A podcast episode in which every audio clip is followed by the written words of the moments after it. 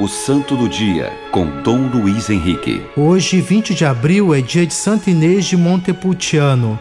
A santa de hoje nasceu no centro da Itália, no ano de 1274. Sua família tinha muitas posses, mas possuía também o essencial para uma vida familiar feliz: o amor a Jesus Cristo. Muito jovem, sentiu chamado a consagrar-se totalmente ao Senhor, ingressando na família dominicana, uma mulher de penitência, oração, recolhimento e busca da vontade de Deus, que a fez galgar altos degraus na vida mística. Próximo do lugar em que ela vivia, havia uma casa de prostituição. Inês se compadecia dessas mulheres e ofereceu penitências e orações por elas. Aquele lugar de pecado virou lugar de oração e muitas daquelas se converteram e algumas até entraram para a vida religiosa. Ela morreu com 43 anos de idade e seu último conselho foi: minhas filhas, amai-vos umas às outras, porque a caridade é o sinal dos filhos de Deus. Santa Inês de Montepulciano, uma mulher penitente de oração,